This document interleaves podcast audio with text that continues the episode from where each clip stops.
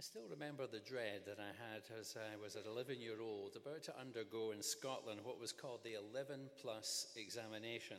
It was intended to test you, where you were in your studies at that particular period of time, and it would put you into different streams of high school that you were about to enter, testing. A few weeks ago, the BBC website reported an article which called for national assessments for 5-year-old pupils to be scrapped.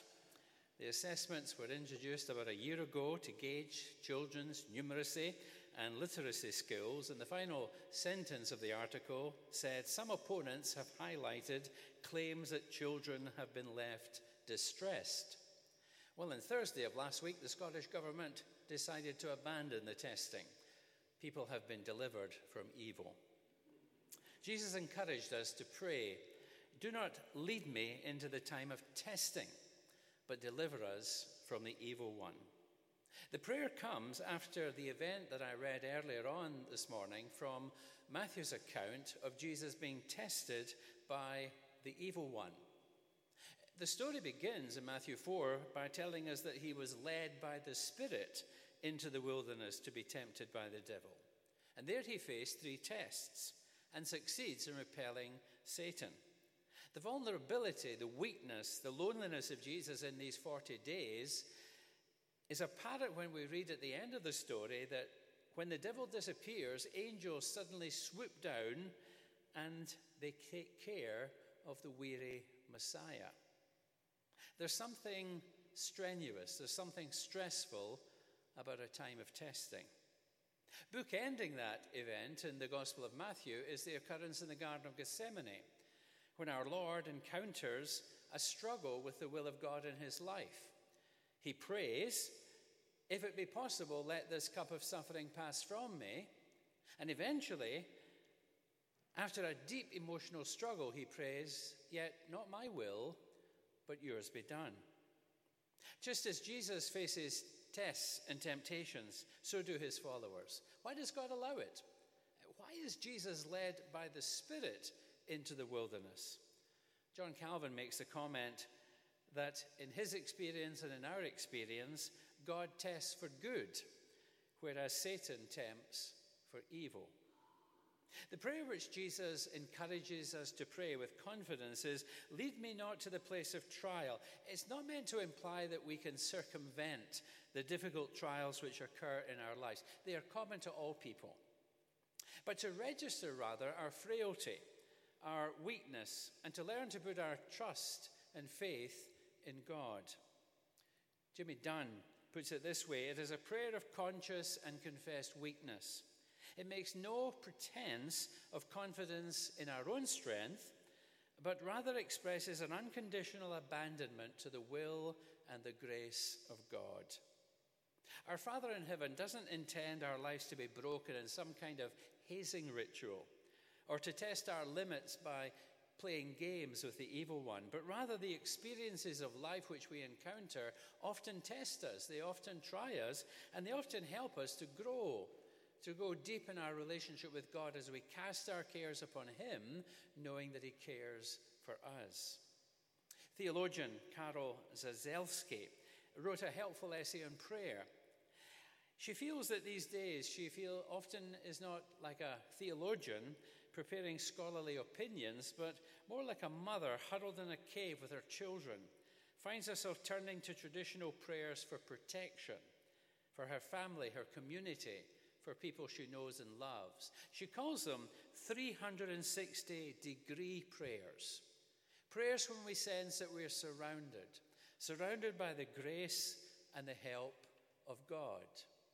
Our Celtic ancestors wrote and prayed a distinctive 360-degree prayer, breastplate prayers they were called, which come from Ephesians 6, from where Paul talks about putting on the armor of God to face all the trials and temptations of life. St. Patrick's breastplate is one of those. "Christ to shield me today, Christ with me, Christ before me, Christ behind me, Christ when I lie down, Christ when I sit down, Christ when I arrive." The presence of Christ surrounding us. "Lord, lead me not into temptation. This prayer is not so much, I think, about asking God in the midst of our circumstances somewhere, but perhaps more not to leave us in the midst of our circumstances, to our own devices. Perhaps we might express it, don't abandon me to temptation. Don't leave me by myself. It's not intended to make us lax or lazy about the difficulties of life, but to rather help us to make an appeal to God to be with us whatever we encounter. I love the honesty of Jesus' prayers, the prayer of the Garden of Gethsemane, and later the prayer of the cross, where in the midst of all his distress, he suddenly cries out in a psalm of lament, my God, why have you forsaken me? Why have you forsaken me? We sometimes feel like that. Lord, don't take me through that experience again. Does prayer change things? A prayer like this, will it help us in this coming week? Jesus was not, if we're honest, delivered from suffering and from trial and from death, and none of us knows about the mysterious ways of God in our life. To claim absolutely that prayer doesn't work or always that prayer's always working, there's a mystery about prayer. Paul Tillich, the theologian, once said, to entreat and to intercede is to transform situations powerfully. I think it was William Temple, the former Archbishop of Canterbury, who once said, when I pray, things happen. When I don't pray, things don't happen. Our prayers become channels of the grace of God. We pray for ourselves and we pray for others. We become vehicles. We become those who begin and bring the grace of God into the life of others. My personal testimony is that things become different when people pray for me. Perhaps best of all, we know that as we draw near to God in prayer, he is the one who is with us. Can we find a friend so faithful who will all our sorrows share? Jesus knows our every weakness. Take it to the Lord in prayer. Not only lead me not into the time of trial and temptation, but deliver me from the evil one. Now, if we're honest, many modern Christians, including ourselves, kind of dismiss the idea of evil and the evil one. You may know the writings of C.S. Lewis, the Screwtape letters. He imagines instructions between a senior demon, Screwtape, and his apprentice, Wormwood. In the preface to the book, Lewis offers his own insights into the nature of evil. He gives this idea. He says there are two equal and opposite errors into which our race can fall about demons and devils. One is to disbelieve in their existence entirely, and the other is to believe and to feel an excessive and unhealthy interest in them. The power of evil, I think, is real if we look around our world today. Not only personal evil, but structural evil, systemic evil. Systems which oppress people, the evil influences in our world. The power of evil ought to be admitted, yes, but the Word of God says, greater is you, or greater is the one that is in you, than the one that is in the world. There's an amusing incident in the Old Testament concerning the prophet Elisha. He has been troublemaker to the king, and the king eventually loses his patience and sends a contingent of the army to surround the little village where Elisha is living. The name is Dothan. There is another Dothan in the world apart from Alabama. Dothan, where Elisha was staying. And in the morning, Elisha's servant gets up earlier than Elisha. Maybe he was going to make him a cup of hot tea.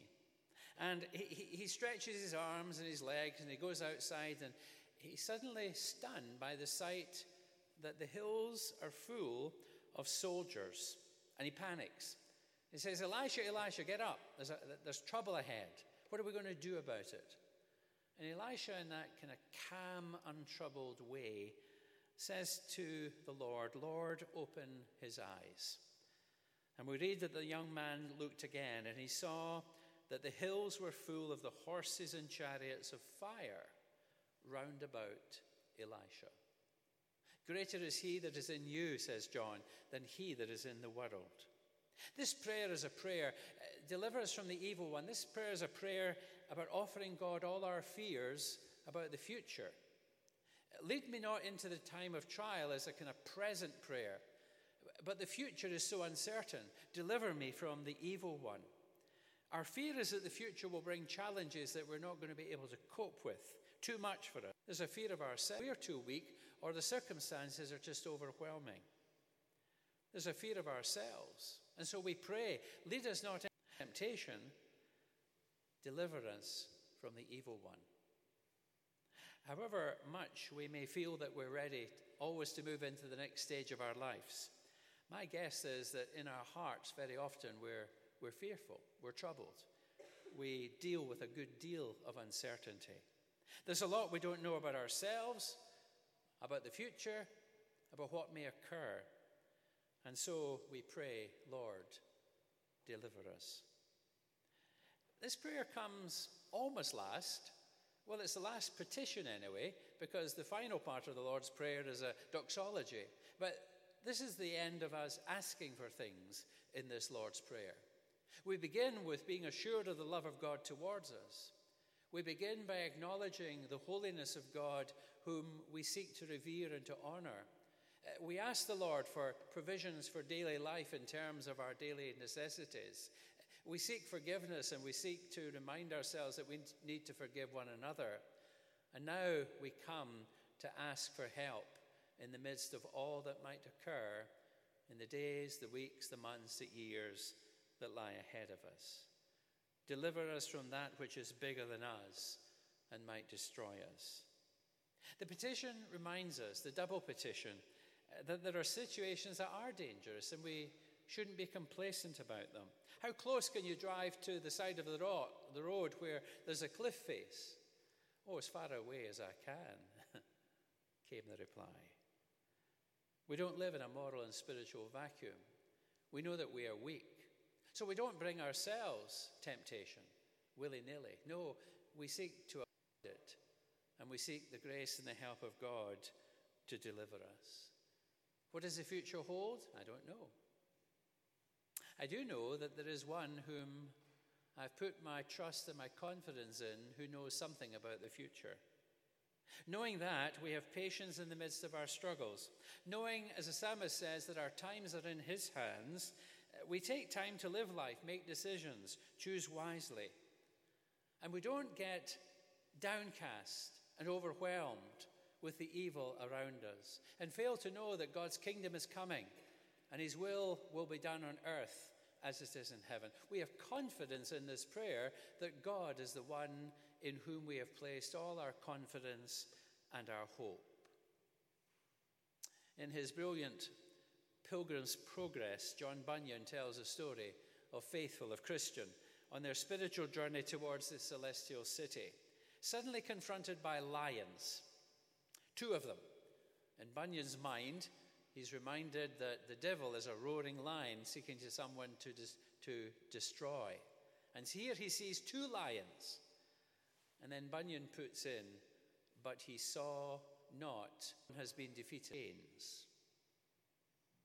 He forgot that the evil one has been defeated in the life and the death and the resurrection of Jesus Christ. And the word of hope that comes to us within the scripture is, greater is he that is in you than he that is in the world. This is a victory that overcomes the world, even our faith. And so we pray, Father, lead us not into the time of trial, but deliver us from the evil one. Will you pray with me?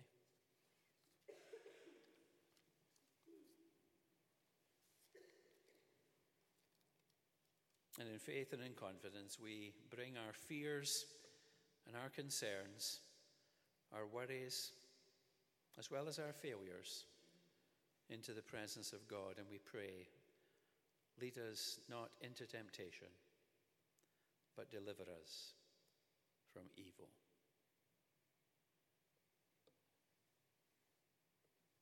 We use the words of 679 as a concluding hymn, as a prayer of response. Oh, for a closer walk with God. 679. Shall we stand to sing?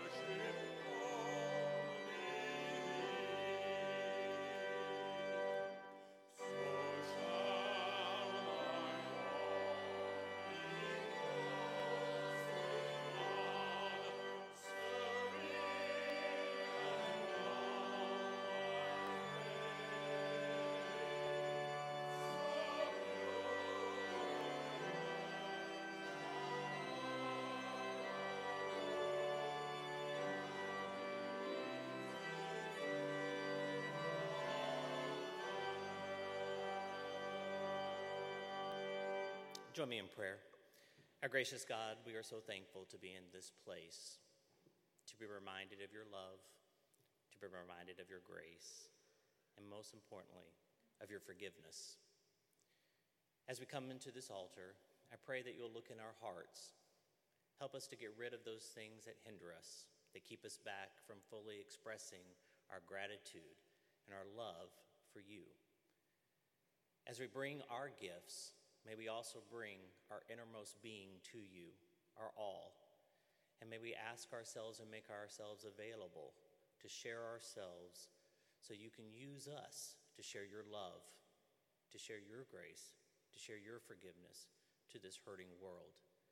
Take these gifts so that everyone may experience this love. Multiply them in ways that we will never, ever see. But thank you for the generosity that's in these hearts. In Christ's name we pray. Amen.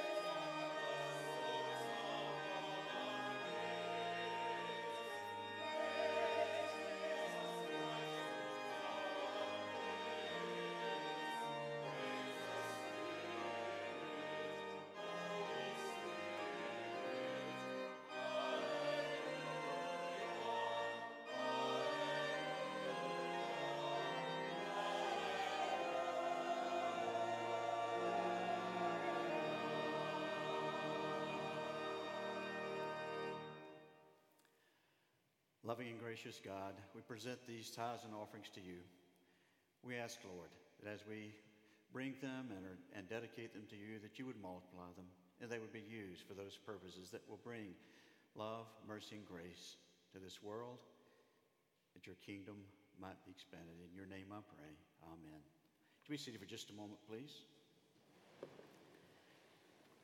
First, let me welcome all those who are guests. We're delighted that you're here. Those who may be visiting with us, whether you're just coming through town or whether you're here, have moved here, or whether you're here in school, we're glad that you're here. And for everyone, we want to take a moment afterwards to hope that you'll stop through in the narthex there for some lemonade and cookies, so we can talk to one another. We'll find out what all has been going on in the previous week. Hope that you'll take part in that. And then, of course, all the events that you see listed here on our calendar of events for the week. God has blessed us richly and provided us to the opportunity to walk alongside and to be led by the Spirit day by day. And a part of that is knowing that as God leads us, we respond, and that he leads us in the paths that we should go. And for that, we trust. And Ken is going to come, Dr. Rice, come now and have our benediction. May grace, mercy, and peace from God, Father, Son, and Holy Spirit be with you all now and forevermore. Amen.